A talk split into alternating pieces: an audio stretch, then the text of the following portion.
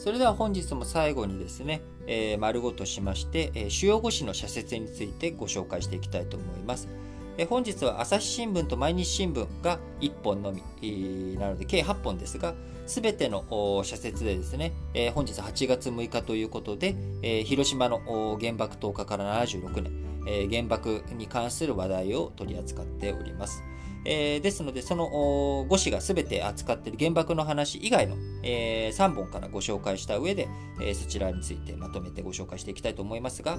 えー、まず産経新聞、えー、太田氏が新委員に時代先読み アイオーシー に課税をということで、太田さんがね、あのー、フェンシングで、えー、ロンドンオリンピックで銀メダルを取った太田さん、えー、この人がですね アイオーシー のアスリート委員になったということを踏まえて、えー産経新聞の社説です。えー、五輪運営は曲がり角を迎えている、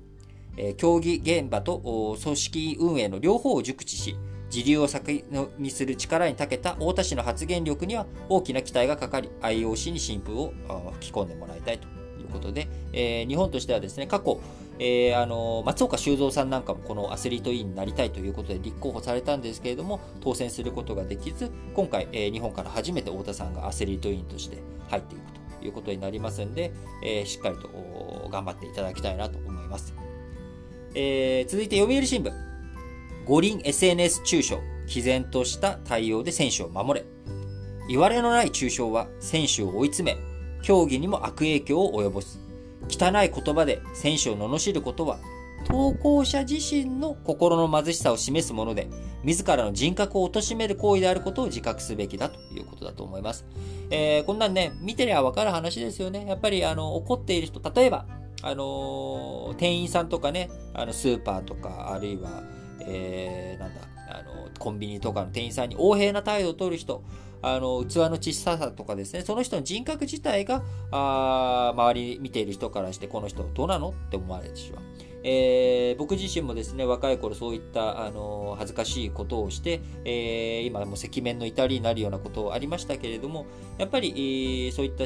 ことを減らしていく、やめていく、えー僕が一番心に思ってるなんかこのひどいクレーマーだなこいつって思ったのはですね、あの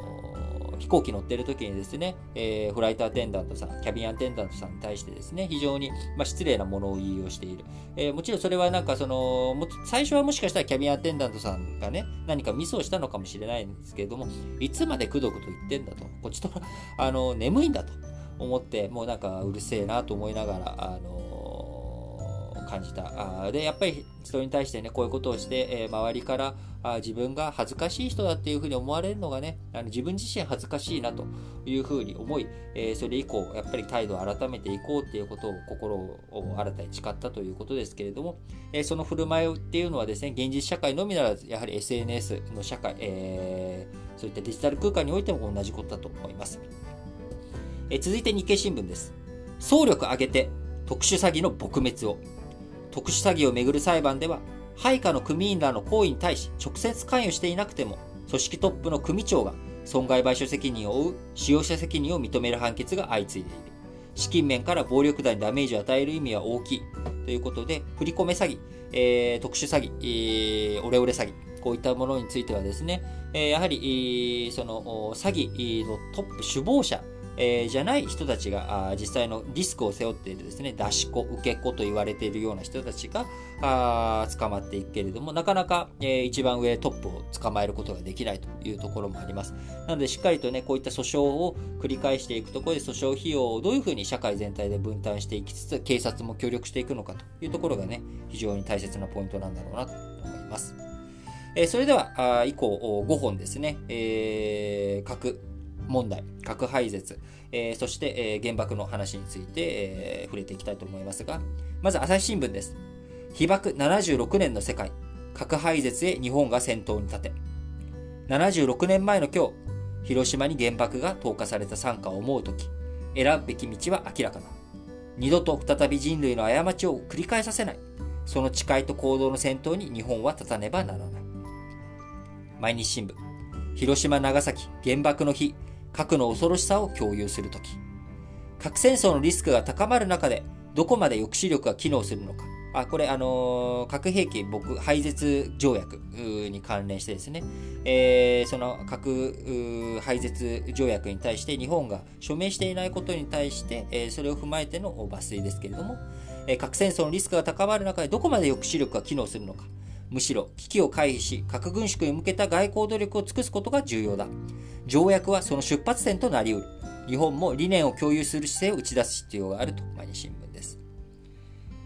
えー、その一方で産経新聞はね、原爆の日覚悟を持ち独自の道を進めということで、広島や長崎の悲劇を世界に伝え続けることは日本の責務である。そして理想のみに頼らず、この理想のみっていうところがあの核廃絶条約のところを念頭に置いた